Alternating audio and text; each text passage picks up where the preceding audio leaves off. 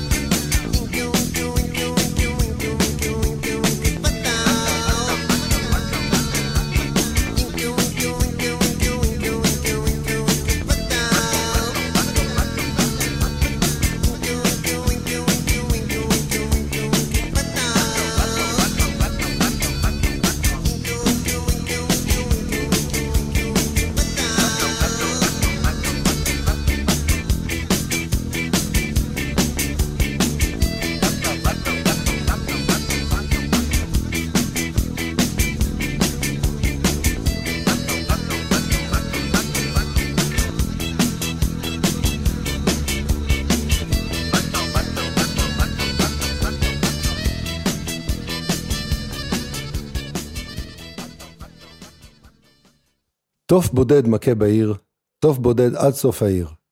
כך כתב אריק איינשטיין בשירו תוף בודד, ואומנם בתחילה תופפו על תוף אחד, בודד. תזמורות ניגנו מוזיקת לכת, מתופף אחד עם תוף בס, שני עם סנר. בשלב מסוים הבחינו בעובדה המדהימה שאדם אחד יכול לנגן על יותר מתוף אחד, ובהדרגה נוספו עוד ועוד כלי הגשה שונים. בשנות ה-30 קיבלה מערכת התופים הסטנדרטית מבנה קבוע של בס, snare, טמטם ומצילות, ובשנות ה-60 מתופפים התחילו להרחיב את מערכות התופים שלהם באלמנטים נוספים. קיט מון למשל, המתופף המיתולוגי של The Who, היה אחד המתופפים הראשונים שהוסיפו תוף בס שני. אם יש רגע שאני מצטער שפורמט התוכנית אינו כולל וידאו, זה הרגע. הצבעוניות של מון וסגנון הטיפוף המעט היסטרי שלו, היוו השראה לדמותו של אנימל, המתופף המטורלל של החבובות, ו-35 שנה לאחר מותו, קנה לו מקום כמתופף השני הכי טוב בכל הזמנים על ידי מגזין הרולינג סטונס. כאדם, הייתה ל Moon the Loon נטייה להרוס דברים, מפיצוץ אסלות בדינמיט ועד להרס חדרי מלון. נטייה שגרמה לרשתות כמו שרתון, הילטון והולידי אין להכריז על מון כאישיות בלתי רצויה. באחד המקרים, בדרך לשדה התעופה, ביקש מון לחזור למלון בטענה ששכח משהו. כשהגיעו חזרה למלון, עלה מון לחדר, השליך מהחלון את הטלוויזיה לתוך בריכת השחייה, חזר ללימוזינה ואמר בהקלה, כמעט שכחתי. אבל הנטייה להרוס דברים לא עצרה בבתי מלון. מון נהג לפוצץ את מערכות התופים שלו בסיום הופעות, שבר את אחת משיניו כשקפץ לבריכה ריקה ממים, ובהזדמנות אחרת הסיע את הרולס רויס הפרטי הישך לתור בריכה הביתית, שהפעם דווקא הייתה מלאה. מון נפטר בשנתו בגיל 32 ממנת יתר של תרופה שנטל במסגרת תוכנית גמילה מאלכוהול. זה לא היה מעשה התאבדות. הוא היה כל כך שיכור, עד שבכל פעם שהתעורר, לא זכר שכבר נטל את התרופה, ונטל אותה שוב. אז אם אתם נקלעים ללונדון, כנסו לבר של קייט מון, הרימו כוסית לכבוד אחד המתופפים הייחודיים בדורו.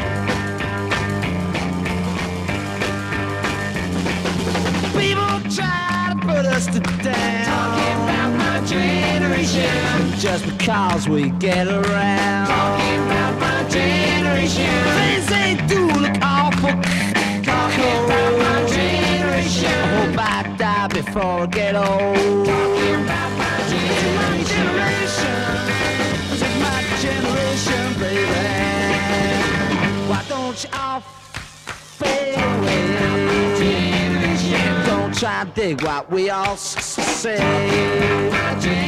I'm not gonna cause a big sensation. My generation. I'm just talking about my generation.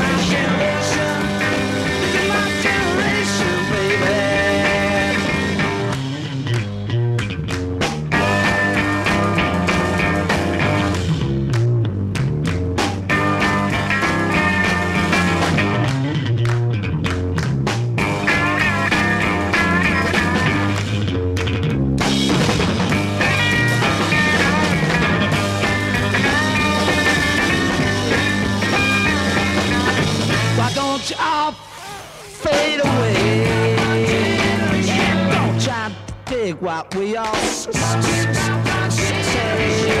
trying to cause a big sensation. Just talking about my generation.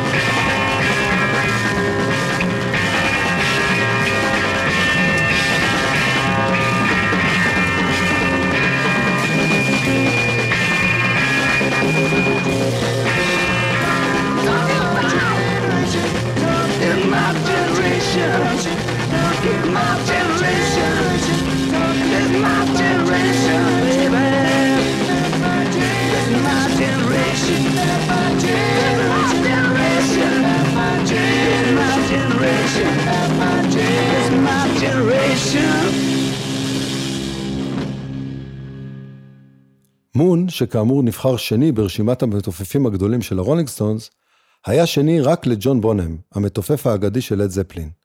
הוא המתופף הכי קל להקלטה שאי פעם עבדתי איתו, מספר אדי קריימר, טכנאי ההקלטה ב-Houses of the Holy. בונזו נשמע ככה מכיוון שהוא היכה בתופים חזק יותר מכל מי שאי פעם שמעתי. במובנים רבים, הוא היה המפתח ללד זפלין. והוא צודק. קחו למשל את הרביעי של הזפלינים, ההוא עם Stairway to Heaven.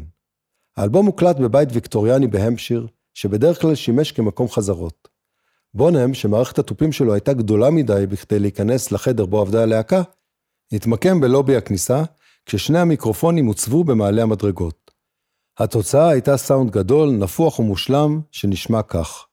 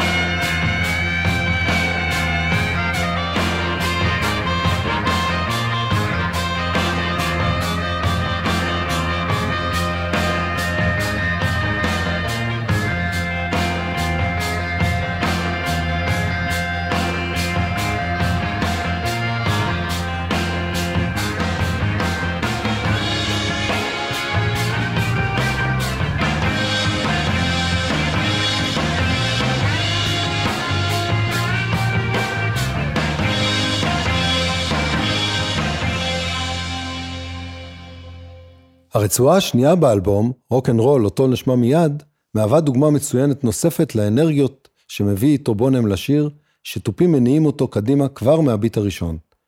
בונם, ממש כמו קית' מון, נפטר כשהוא בן 32 בלבד, לאחר ערב ארוך של צריכת אלכוהול מופרזת. חברי הלהקה לקחו אותו לביתו של ג'ימי פייג', שם המשיך בונם בשתייה, נרדם ונמצא מת למחרת בבוקר. מותו של בונם היה גם סופה של אחת מלהקות הרוק הגדולות שהיו אי פעם, שלא מצאה כל טעם להמשיך את פעילותה בלעדיו. לקיט מון הייתה גם תרומה מכרעת לשמה של הלהקה. בתחילת דרכה פעלה הלהקה תחת השם הזמני The New Yardbirds. מון התלוצץ ואמר שהלהקה תצליח כמו בלון או צפלין מעופרת.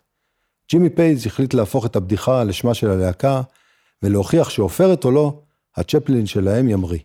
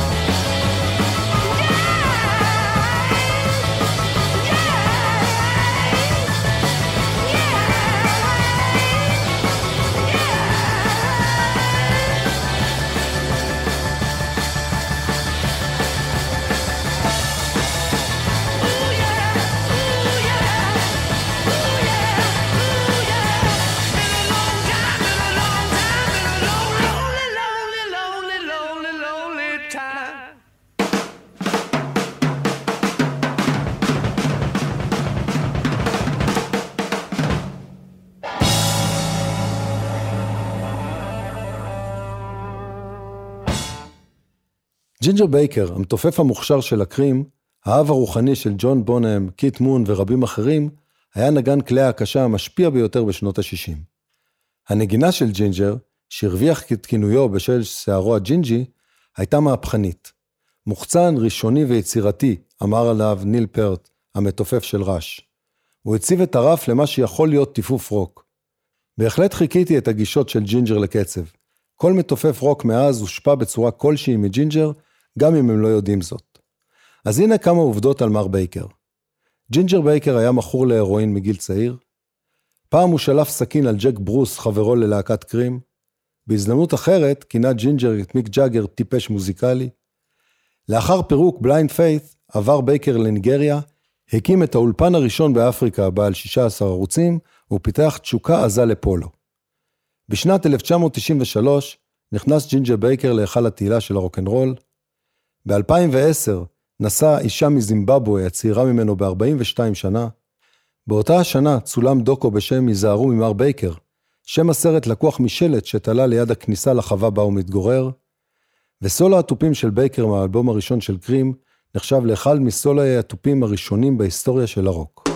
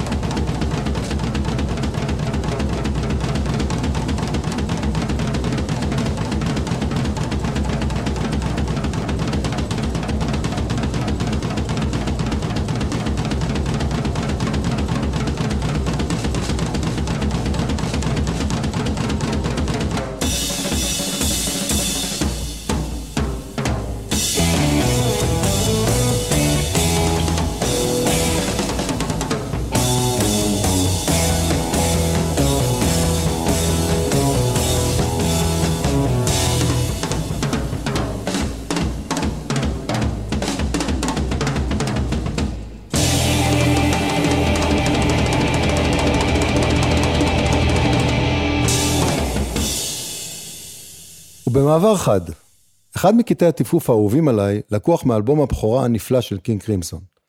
חמש רצועות בלבד מכיל האלבום הזה, הנעות בין רגעי רעש נפלאים לרגעים שקטים ויפהפיים כמו Epitaph. רוברט פריפ, הגיטריסט והכוח היצירתי המרכזי מאחורי הלהקה, כותב בגיל 23 בלבד את אחד האלבומים המושלמים שיש לעולם הפרוג-רוק להציע. ויחד עם זאת, לטעמי, התופים של מייקל ג'יילס עושים את ההבדל, ומחלצים את הכלי הקצבי הזה מהעמדה הפונקציונלית אל מחוזות חדשים של נגידה מלודית. כמה יפה.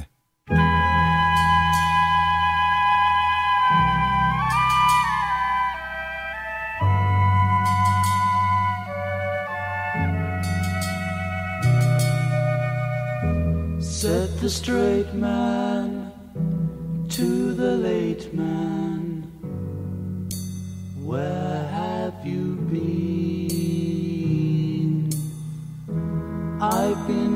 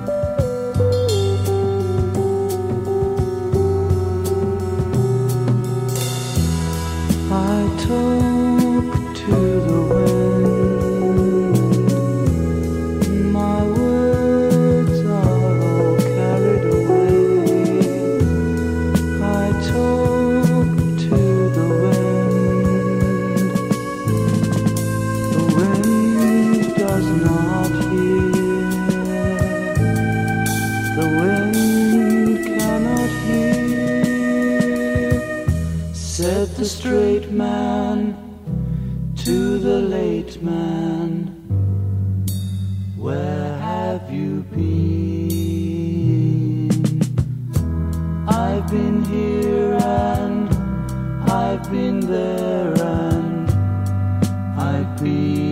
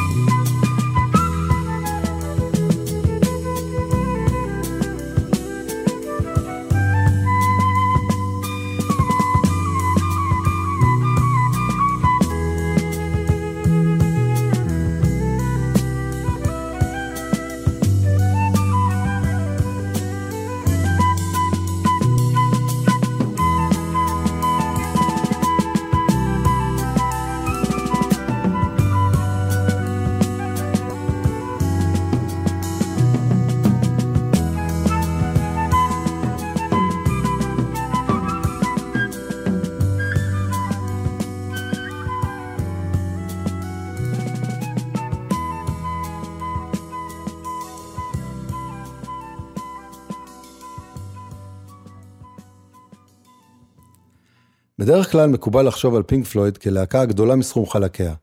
למעט גילמור, המאסטר של הגיטרה, שלושת החברים הנוספים אינם מככבים ברשימות הנגנים הטובים ביותר בתחומם.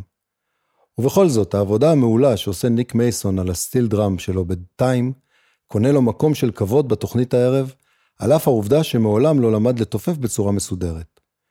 מייסון, חבר הפינק פלויד היחיד שהשתתף בכל אלבומי הלהקה, וששומר עד היום על יחסים טובים עם הצדדים הניצים, הפיק גם את אלבום המופת של רוברט וויאט, Rock Bottom, מחזיק ברישיון טיס, באוסף מכובד של מכוניות מרוץ, ואף השתתף בהצלחה במרוץ 24 שעות של לה מאן.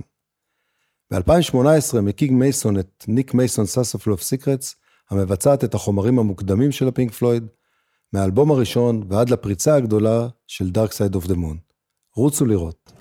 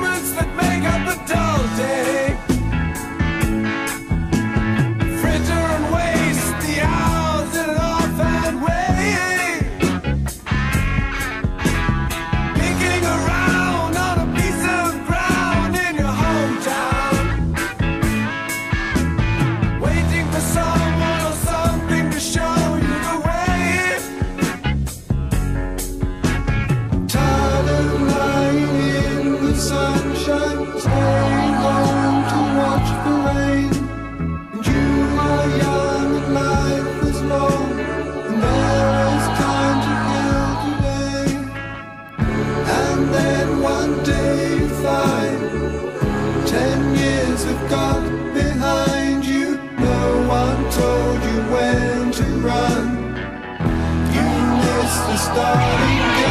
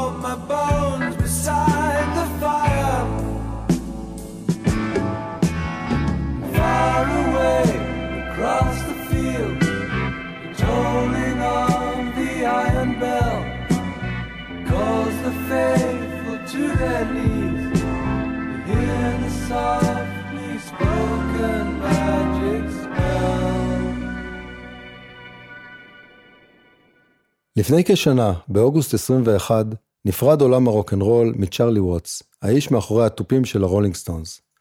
ווטס הכיר את מיק ג'אגר, בריין ג'ונס וקיט ריצ'רד במועדני המוזיקה של לונדון, ואיתם הקים ב-1963 את אחת להקות הרוק הגדולות ביותר. יחסית לקולגות, ווטס שמר תמיד על פרסונה רגועה, אולם עוצמתו האדירה, הפאנקית ומלאת הגרוב כמתופף, הייתה חלק מהותי בהצלחה של הלהקה. צ'רלי תמיד יהיה המיטה שבה אני נח מוזיקלית, כתב עליו קית' ריצ'רד באוטוביוגרפיה שלו. אהבתי לנגן עם קית' והלהקה, כתב ווטס, אבל לא הייתי מעוניין להיות כוכב פופ שיושב עם כל הבנות שצורחות. זה לא היה העולם שממנו באתי. זה לא היה מה שרציתי להיות, ואני עדיין חושב שזה טיפשי. ג'אז הייתה האהבה הראשונה של ווטס, שבמקביל לקריירה הארוכה עם הסטונס, יצר לא מעט הרכבים מוזיקליים, כמו התזמורת של צ'רלי ווטס או חמישיית צ'רלי ווטס, בהם ניתן ביטוי לאהבה זו. ב-68 מוציאים הסטונס את Sympathy for the Devil, ומציעים להפסיק להאשים את השטן בכל דבר רע שמתרחש. השיר שהתחיל כפולק והשתנה במהלך ההקלטות לסוג של סמבה, מאפשר לווטס להביא לידי ביטוי את יכולותיו כנגן ג'אז. אז רגע לפני שנשמע את Sympathy for the Devil, אני שמח להמליץ על האזנה מודרכת, הפודקאסט המצוין של עומר גפן בגל"צ, שבכל פעם בוחר קלאסיקת רוק, מפרק אותה לגורמים, ומאפשר לנו לשמוע אחרת את הקלאסיקות המוכרות. מומלץ בחום.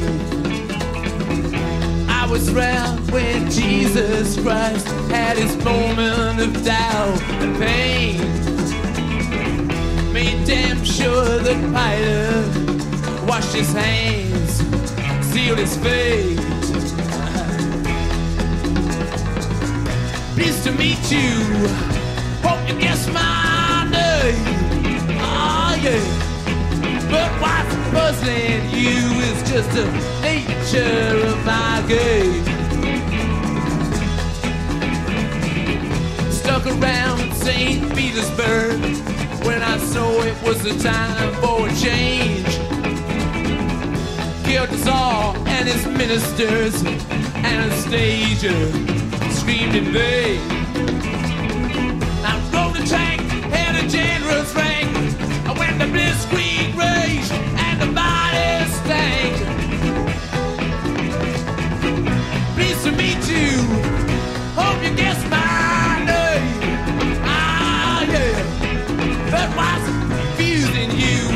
the nature of my game.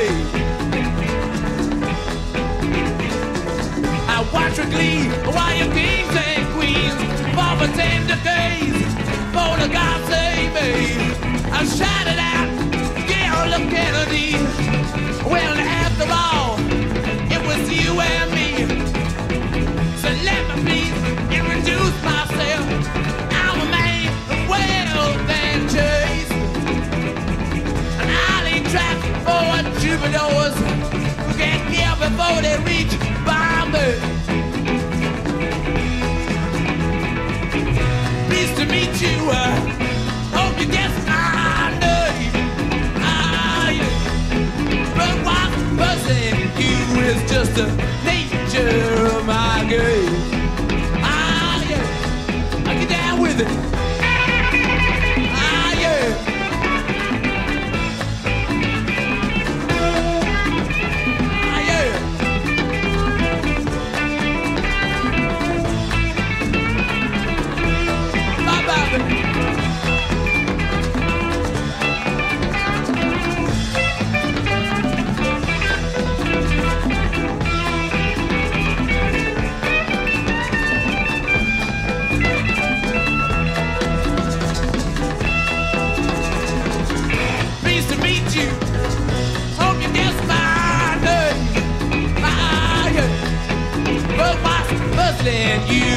just the nature of my game.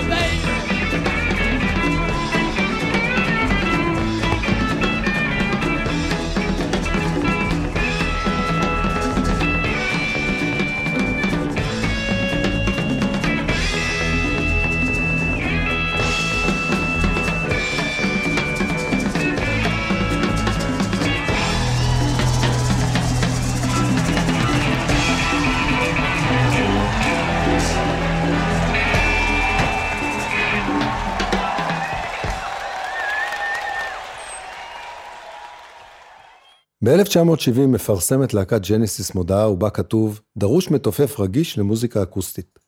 פיל קולינס מגיע מוקדם לחצר בית הוריו של פיטר גבריאל, שם התקיימו האודישנים, מקשיב לביצועים של כמה מהנבחנים לפניו, וכך לומד את המוזיקה של ג'נסיס.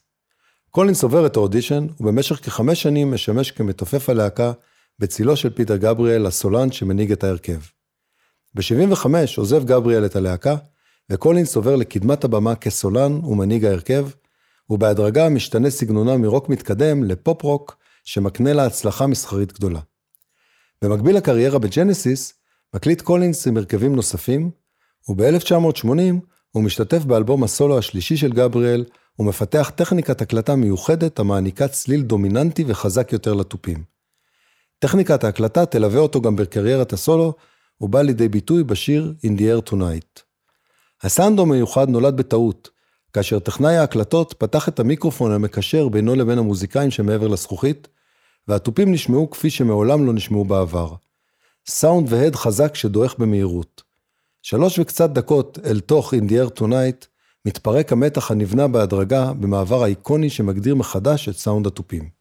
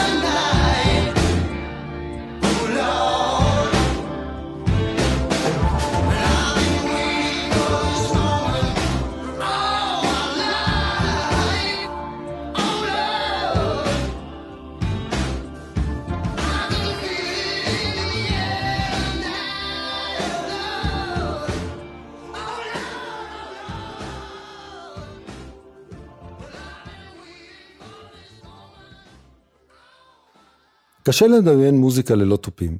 מתופפים מעניקים לשיר את פעימות הלב שלו, את הקצב שמנענע אותנו, מחולל בנו את הריקוד. זה תמיד בא ביחד. איך אמרו גרייניק ואלתרמן? בתופים ובמחולות. במאי 77 נדהמים חברי להקת קווין, כשבסיום הופעה באנגליה הקהל שר את המנון הכדורגל של ליברפול, You never walk alone. בעקבות החוויה הם מבקשים לכתוב המנון דומה שהמעריצים יוכלו לשיר איתם, ובריין מיי כותב את We will rock you. בריין מיי שכותב את We will rock you מספר שהרעיון לשיר הגיע בחלום. הלכתי לישון וחשבתי, מה יכולת לבקש מהם לעשות? כולם דחוסים שם, אבל הם יכולים למחוא כפיים, הם יכולים לרקוע ברגליים והם יכולים לשיר. בבוקר התעוררתי והיה לי רעיון בראש ל-We will rock you. השיר הופך במהרה ללהיט גדול, ולרגע נפלא של חיבור בין הלהקה לבין עשרות האלפים שמתופפים על הירכיים, מוחאים כפיים ושרים.